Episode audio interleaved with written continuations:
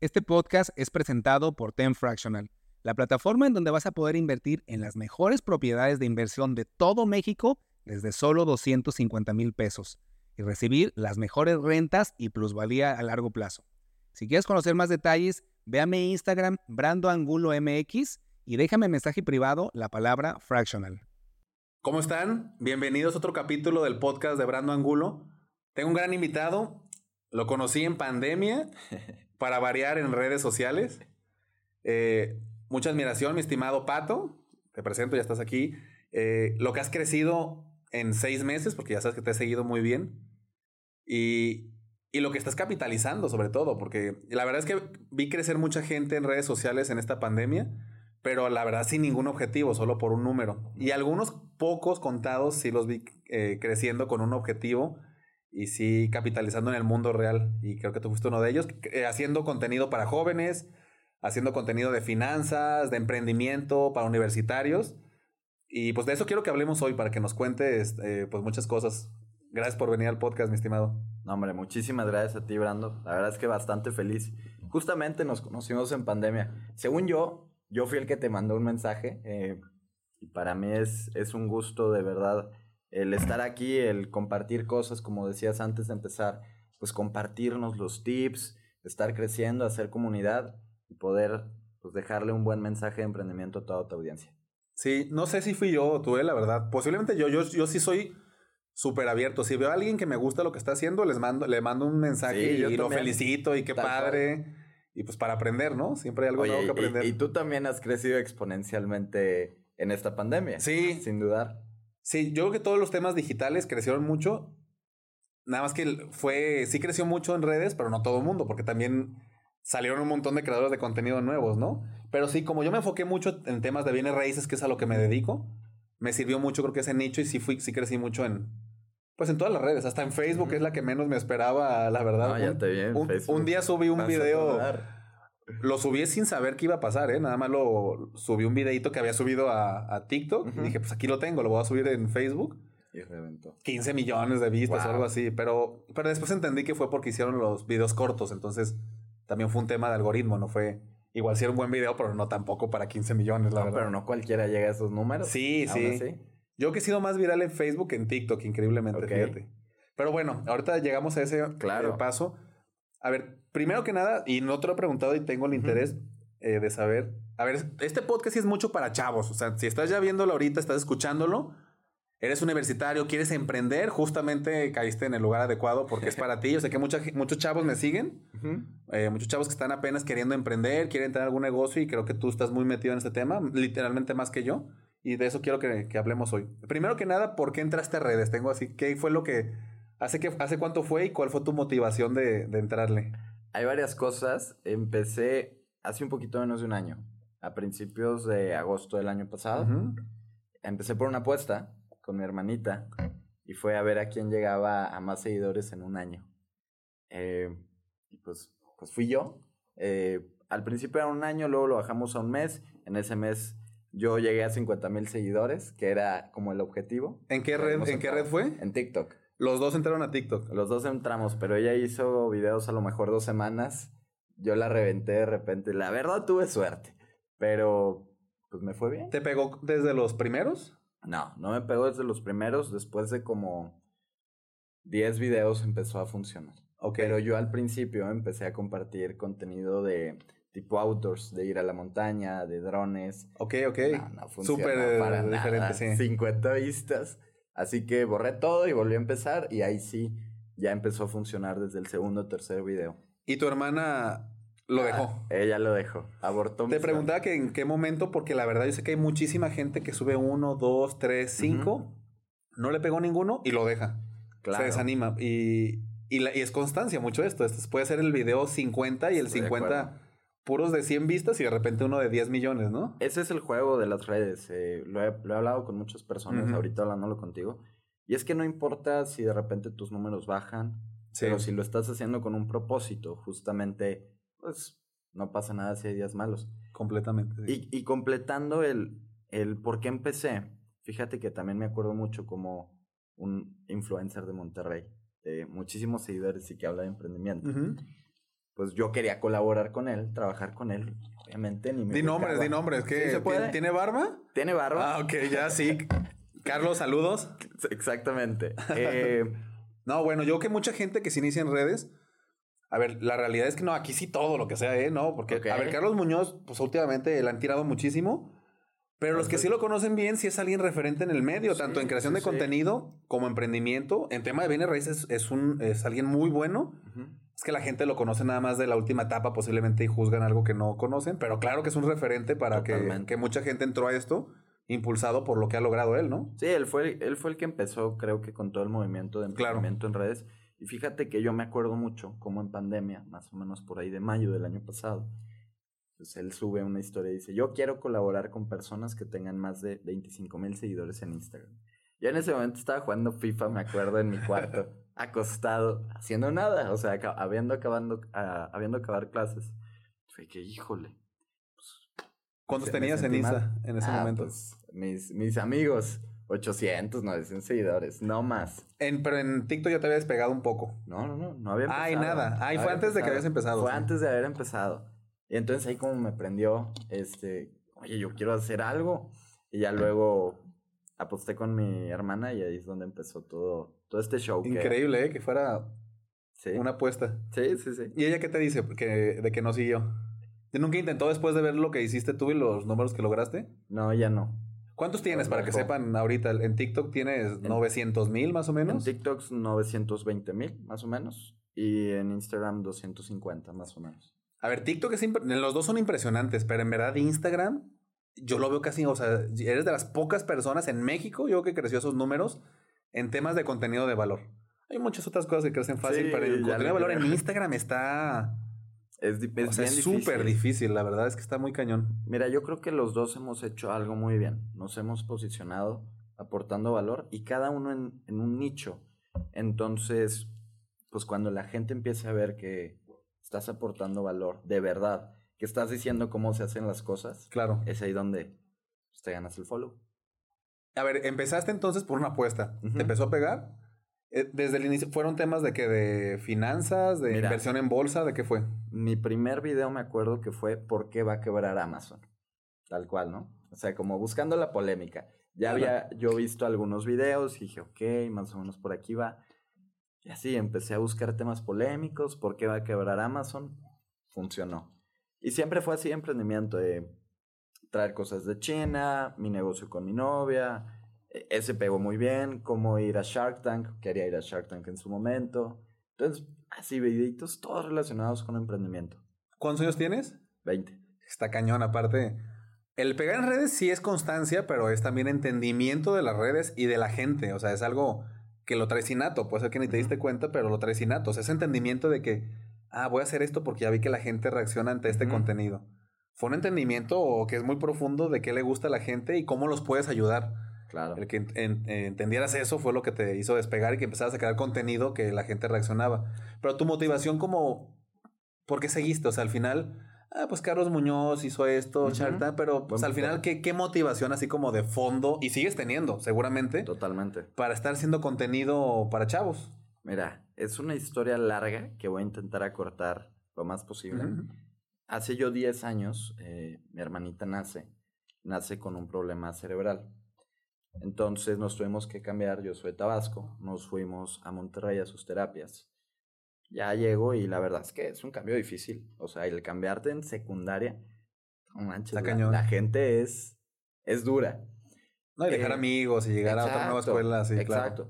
Entonces me costó, pero yo desde chavo, desde secundaria dije, no, pues yo quiero un negocio. Desde primaria vendía dibujos, o mis papás me traen souvenirs de, no sé, de, de, Europa o de Estados Unidos, yo los vendía. O sea, ya traías como ese, sí, esas ganas de emprender. Exacto. Pero cuando entro a prepa digo, no, ya, voy a poner un negocio bien. Ese negocio bien empezó siendo una tienda de fundas de celulares, un total fracaso. O sea, imagínate, pido las fundas, me llegan y iban a ser las estampadas, estas que dicen tu nombre, ¿no? Ya, personalizadas. Todavía ni siquiera empezaba la tendencia esa, apenas estaba arrancando.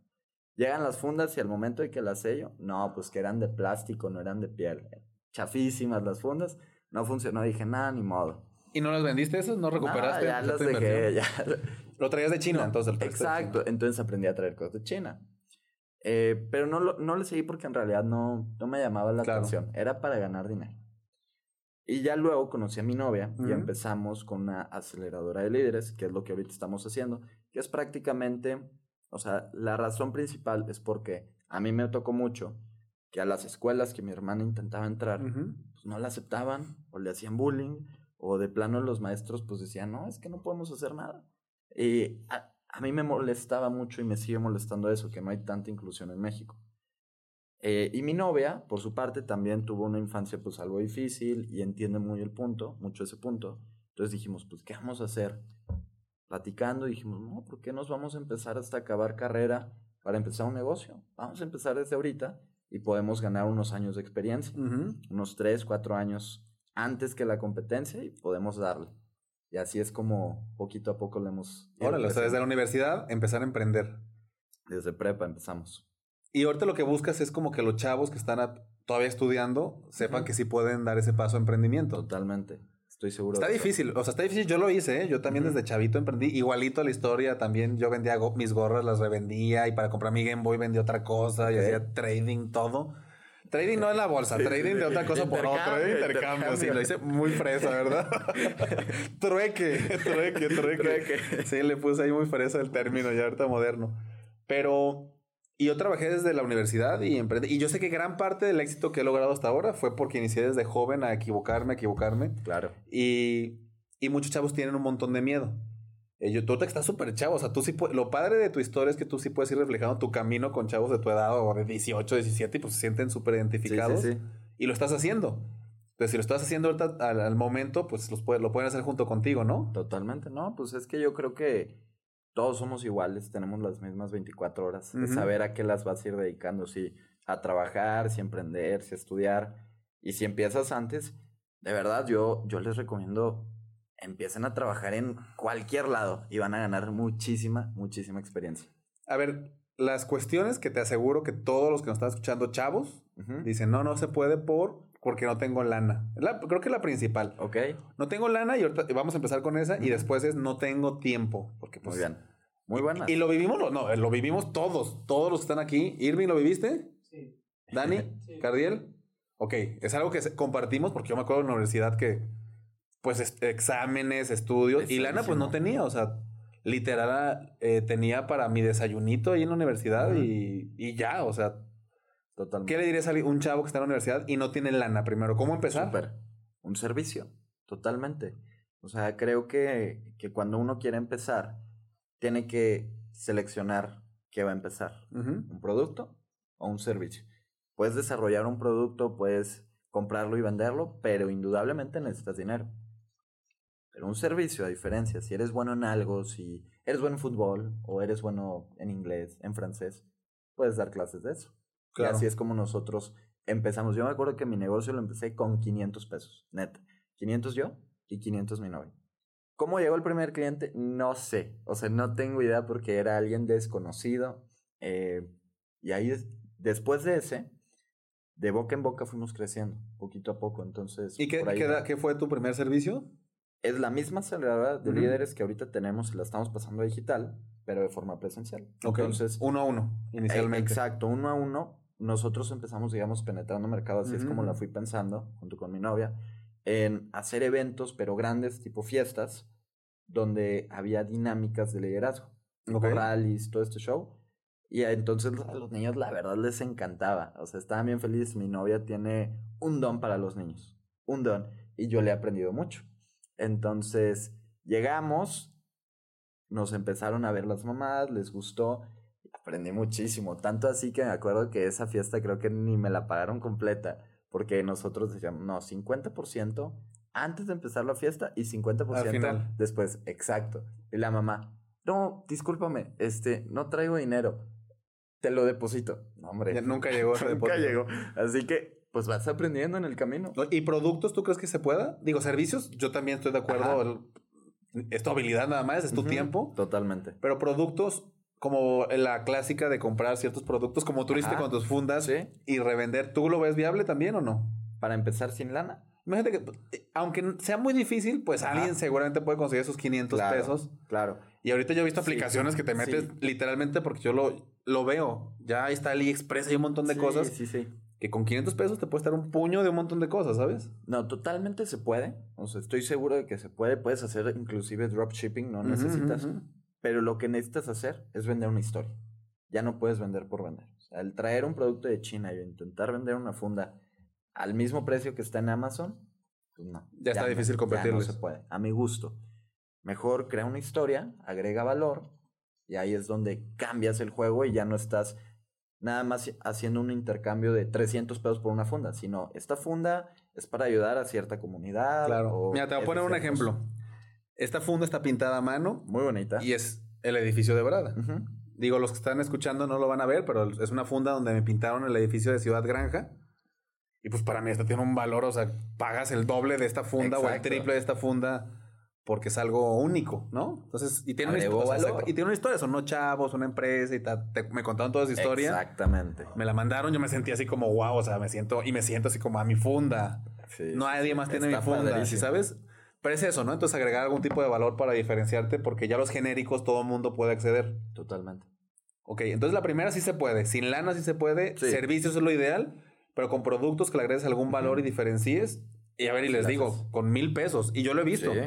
Yo en algún momento de mi vida compré relojes en Estados Unidos, y me los traía y los vendía aquí al triple, cuatro veces. Y hace muchos, muchos años, pero no se me olvida que si hay muchas formas que realmente con poca lana. Y no existía todavía todas estas páginas y aplicaciones para traer de China. Y ahorita ya es me he metido a AliExpress, por ejemplo, y yo veo productos, anillos que digo, no te pases, o sea, son baratos. Y aquí te los venden baratísimos. Cinco o seis veces. Claro, y vas a una plaza y ves en el puestito el mismito y son los Mismos, claro. Los, mismos. de hecho, los compran ahí seguramente. Sí, los que ves en las islas o así, aunque creas que son mejores. Nada, nada, nada, nada. Les ponen igual su etiqueta nada más de su marca, pero es lo mismo. Sí, claro. Sí, sí. A ver, esa es la primera. Y la del tiempo, la del tiempo estaba cañón porque yo me acuerdo que en la universidad yo, yo entraba a las 7, o sea, me levantaba a las 5. Yo a la universidad me iba en camión de la prepa y tomaba 3. Para mi prepa tomaba 3, imagínate. Hacía como una hora y media. Entonces me levantaba a las 5, me iba a las 5 y media y llegaba a las 7. Era tan temprano y me acuerdo, que, me acuerdo que, gracias a Dios, la para, última parada del camión estaba a dos cuadras de la prepa. Todos los días me quedaba dormido y llegaba el camionero a despertarme. Oye, ya llegamos a la prepa. Entonces, pues estaba difícil. Y más en la universidad ya con tareas a veces horarios en la mañana y en la tarde. Ok, es difícil, pero... Tiene su chiste. Y creo que lo que uno tiene que hacer es encontrar prioridades. Yo por decir ahorita, em, eh, estudio de 7 a 11. Luego tengo ahí, pues, tengo unas oficinas en Monterrey, chiquitas, en las cuales estamos creciendo el negocio. Y me voy acabando clases literal de 11 y media a 2. Y luego me voy a trabajar medio tiempo a una startup, justamente, de 2 y media a 6 y media a 7. Ahí eres empleado. Ahí soy empleado. o sea, ahorita eres estudiante, emprendedor y empleado. Y el, ser empleado, aparte de ingresos, seguramente elegiste alguna empresa que te está aportando mucho conocimiento, ¿no? O sea, no, no fue al azar. Totalmente. Estoy en una empresa que acaba de salir de una aceleradora. Eh, de las más importantes, donde salió Airbnb, Coinbase, Rappi, que es boitos.com. Ok, órale. Y pues justamente quiero aprender cómo se maneja el tema de las startups para claro. crecer la mía. Qué padre. Fíjate, a mí me preguntan, tengo un capítulo donde explico cómo fui creciendo poco a poco. Pues empecé igual desde cero. Y casualmente no había dicho esto, pero justamente yo era estudiante y llegué a trabajar como asesor inmobiliario y a remodelar algún tepita. Pero lo hizo, o sea, en, en, en un era empleado. Eh, emprendedor. Emprendedor y estudiante, sí, igual, o sea, pero. Y tiempos. Parecería imposible, pero pues sí, empezaba a las 8 de la mañana y terminaba a 9, 10 de la noche casi todos los días. Sí. Eh, pero sí fue así. Y creo que eso fue lo que me hizo que creciera y aprendiera de todo. Y también entré de asesor, pues porque quería aprender. O sea, el, la parte de empleado no fue tanto por la lana, fue por... Totalmente. Aparte, eh, es en una etapa en que si todavía viven con sus papás, pues, ¿cuál es la mayoría, pues realmente sus gastos son mínimos, ¿no? Exactamente. Eh, sí, es, es, el momento. Te he escuchado también a ti que dices, es cuando más puedes invertir, ahorrar y ya das prioridades. Escuché el capítulo en uno que dijeron de si sigan viviendo, pues, o sea, sí sigan gastando en sus viajes y eso. Ajá. Sí, pero limitado. Yo en esa etapa ahorraba gran parte. O sea, sí, iba a fiestas, pero yo me acuerdo que llegaba y me tomaba así un vino directito para, porque ya no iban a alcanzar para más, ¿sabes? Claro, sí, yo creo que, o sea, yo igual. ahorro a lo mejor el 90% de, de mis ingresos, pues, oye, ¿cuál es mi gasto? ¿Salir con mi novia? Afortunadamente esos son mis gastos, la gasolina, eh, comidas, pero claramente es gastante. O sea, el estar emprendiendo, el estar estudiando, el viajar, me ha tocado afortunadamente estar viajando, entonces pues uno tiene que saber qué, qué batallas pelear. Claro. A ver, y entiendo también, porque a veces eh, que hay muchos chavos, yo estoy en la UDG, es una universidad pública, y pues al final yo siempre tuve una vida, no de lujo, no nada, pero tuve lo necesario. Pero yo, tenía muchos compañeros en la universidad que neta, pues sí se las veían bien duras, o sea, no tenían, ellos sí ni cómo ahorrar porque todo era para su casa y, o sea, era casi imposible ahorrar. Sí hay gente que la va a tener muchísimo más difícil. Eh, yo sí soy, yo estoy muy de acuerdo. Fíjate que últimamente en los últimos meses sí me, me he pensado mucho en eso de échale ganas y sí, tú puedes, todo mundo. Ya es una frase media complicada. Sí, estoy de acuerdo que sí, obviamente todos podemos, pero hay unos que la van a tener muy difícil, casi imposible, y otros que la tienen ya pavimentado el camino directito, ¿no? Es una carrera y te tiene el, que empieza ya con los tenis. Así es. O uno que inclusive empieza mucho antes de la línea de banderazo. Sí. Y otros que ya están a nada. Tienes que ubicar. Tal cual es el, el, más tonto de, la, de una familia de ricos. O sea, el hijo más tonto y que no le echó ganas y flojo. Es muy probable que tenga más posibilidades que el más brillante y más trabajador de una familia de gente muy pobre. Sí, lo vi. Y, es, y, a ver, y, ese más estadísticas, ¿eh? O sea, de movilidad social. Pero yo no me quiero ir 100% por eso porque mi historia en particular estaba destinada a que siguiera en cierto nivel. Yo de una familia humilde y todo, entonces si alguien me hubiera llegado a decir esto, pues igual yo hubiera dicho, no, pues entonces no voy a hacerlo. O sea, sí es muy difícil, pero claro que hay cantidad eh, muy grande de, excepciones a la regla, ¿no? A las posibilidades. Totalmente. Yo creo que es mucho de mentalidad. Estoy totalmente de acuerdo en lo que dices y, hay que ser bien conscientes. O sea, yo, yo soy bien consciente, digo, eh, afortunadamente a mí no me ha faltado nada, pero tampoco vengo de una familia de multimillonarios. Entonces, pues yo quiero salir adelante por mí mismo, que porque no me ha faltado nada, he podido tener ciertas libertades, a lo mejor de lo que gano, no, pues no tengo que pagar eh, un techo, no tengo que pagar todas mis comidas, o no tengo que pagar por completo mi carrera, bueno, pues sí, sí es un beneficio. No, muy grande. Y a ver, también hay que entender que si ya alguien ya está en la universidad, ya está en un porcentaje pues muy pequeño de la población, ¿no? Sí. De México, y si nos vamos al mundo, pues se reduce muchísimo más. Entonces también entender que si estás ahí ya tienes un montón de ventajas y tú seguramente sí puedes dar un brinco. ¿Sí me explico? Ya, ya tienes herramientas y ahora sí vamos con lo del capital, pues aunque no tengas poco. Y el tiempo, por más que creas que estás muy ocupado, sí hay tiempo si quieres dar el brinco. Te organizas, ¿no? Y se organizas. puede. Hay prioridades. Obviamente de repente mi novia, y estoy seguro que a ti en su momento también te pasó desde que, no, vente, no sé, a, a las 7, 8 de la tarde, de la noche a la alberca o cosas así, que no puedo, tengo que llegar a hacer ah, no, hombre, cosas así. Pero bueno, eh, uno se va acostumbrando y si las cosas neta lo hace con un propósito, con pasión. Digo, tenemos una ventaja con, con mi esposa y con tu novia, que es que son emprendedoras. Sí.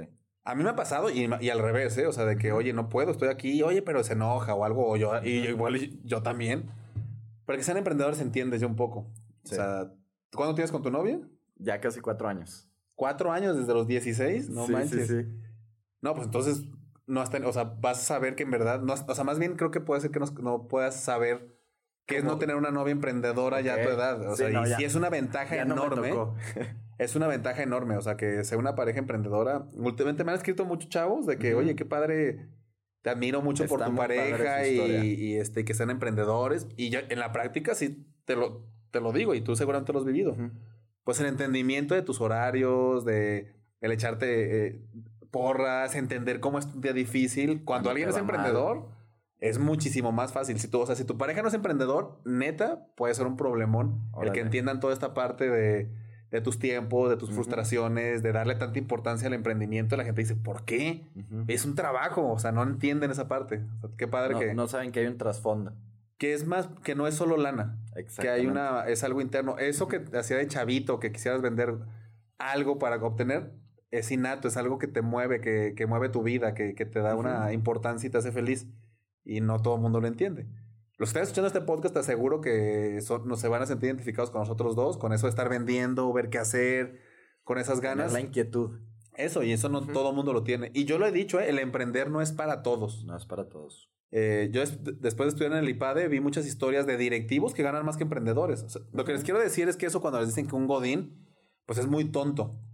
Hay muchos trabajadores que ganan muchísimo más. Es más, muchos trabajadores, gerentes, directores ganan más que la mayoría de los emprendedores. Así de fácil, ¿eh? Exacto. Sí, no. Así de em, fácil. Emprender no fuerzas. Eh, no, y son, y son más felices. A ver, es directo. Imagínate un gerente gana muy buena lana, segura, va creciendo, no trae mucho riesgo y la, mayoría son más felices que a veces muchos emprendedores que ni ganan ni despegan y hay muchos que nunca van a despegar. Entonces hay que entender si tu vida es para ser emprendedor o irte por la carrera de ir creciendo en una empresa. Los dos son buenísimos. Yo ahorita soy emprendedor, pero ahorita, el día de hoy, soy también director. O sea, yo juego las dos cosas. Y a mí la, la parte de ser director, que sería un empleado de, de mi empresa, me encanta, ¿sí sabes? Me encanta. hay que irla campechaneando a lo mejor. Y hay que ir viendo qué te hace feliz, no que porque todo el mundo te diga, sé director o emprende, emprende, emprende, no. Piénsalo bien si es para ti, si te gusta y lo disfrutas. Se puso de moda. Y si se pone algo de moda, todo el mundo lo quiere hacer. Y después se va a poner de moda otra cosa y ahí va a ir todo el mundo. Hay que entender si quieres hacerlo. inmobiliario. Claro, y se pone. Ah, y los bienes raíces te va a hacer rico seguro. No, espérame también. Y yo lo digo en mis cursos y en mis redes si es para ti, si te gustan las bienes raíces, hay un montón de posibilidades. Pero si no te gusta, vas a sufrir estando si en solo este haces por lana. Exactamente. Entonces, creo que yo siempre resumo eso. Si tu motivación principal es la lana, ahí vas. Ya, ya estás, estás muy perdido. de acuerdo. Sí, estoy Lo vas a dejar. Así me pasó con las fundas. Claro, no lo haces por lana totalmente. totalmente. Cuando no te fue bien, ¿Qué hiciste? Lo botaste, ¿no? Lo boté, ahí siguen las fundas en mi cuarto.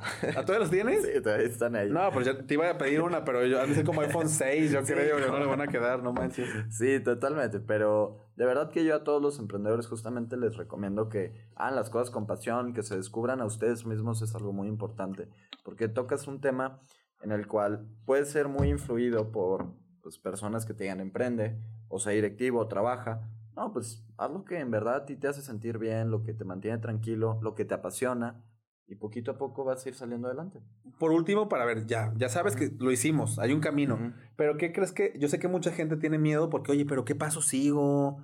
Eh, ¿Qué hacer? ¿Qué leer? Yo que hay como nunca información, pero ¿dónde crees que puedan encontrar información como para ir? Digo, fuera, unas vayan a sus redes eh, ya te van a conocer, pero vienes como Pato Madrazo guion bajo.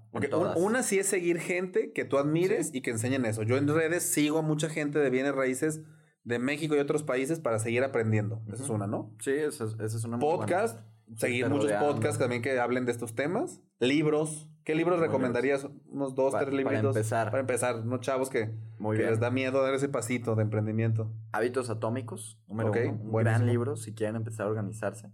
El alquimista, me parece. ¿Paulo Coelho? Sí, sí, sí. ¿Lo has leído? Sí. Está muy, muy bueno. Y habla menos y actúa más. Ok. Muy bueno. Son tres libros que los considero así en ese orden, que les pueden ayudar mucho a... A dar ese primer paso. Y, El alquimista, sobre todo, si se quieren conocer a ustedes mismos. Es como una novelita, pero bastante inspiracional. A mí me gustó mucho. Entender si quieres eso, ¿no? Un poco. Sí, sí. ¿Qué más crees que les pueda servir? Podcast, libros.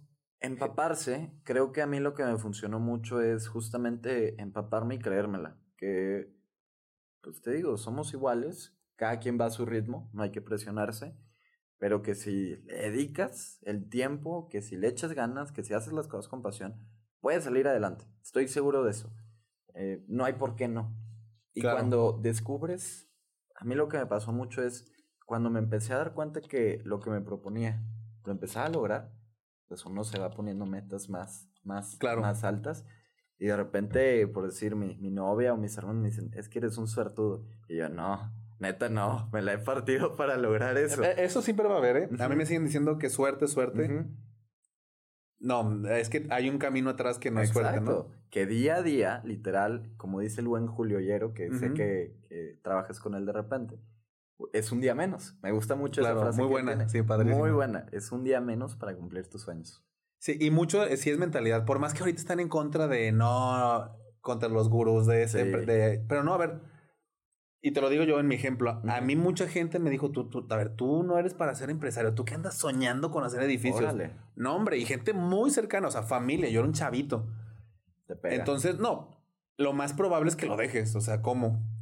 A mi esposa estudió Derecho y una maestra en el último semestre le escribió una carta tirándole diciéndole cómo, y tiene apenas su primer sucursal que iba a abrir de uñas, cómo tú, una que estudiaste para ser abogada, vas a hacer un negocio de uñas, pero haciéndola sentir mal. Va a abrir su octava sucursal, y es la más grande de Guadalajara en su giro. Y lo, y estuvo, y lo pensó, ¿eh? yo estuve sentado con, con ella cuando me contó, Dejarlo. pero triste. Ah, es que te. Entonces yo sé que muchos mucho. pueden vivir eso.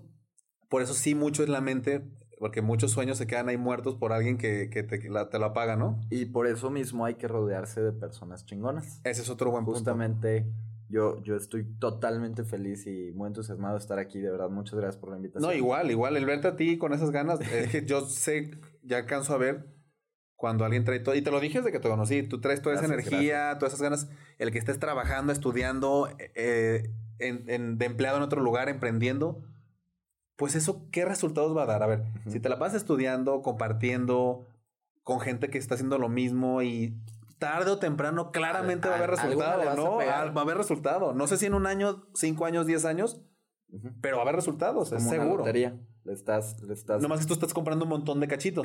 Y hay mucha gente que nomás compra uno y piensa que con eso va a ganar. ¿no? Exactamente, ¿no? Es cuestión de intentarlo, intentarlo, intentarlo. Pues mi pato, vámonos, porque vamos a cenar. Porque hay Vamos un- a cenar. Un, un- algo importante mañana, ¿eh? Totalmente. Estimado, gracias por venir. Muchas gracias por la Gracias invitación. por compartir y vamos a seguir en contacto. y Claro que haciendo sí. muchas cosas en, en conjunto, ¿va? Lo que gustes, Brando. Gracias a todos y a todas por estar escuchándonos y viéndonos si es en YouTube. Nos vemos pronto en el próximo capítulo.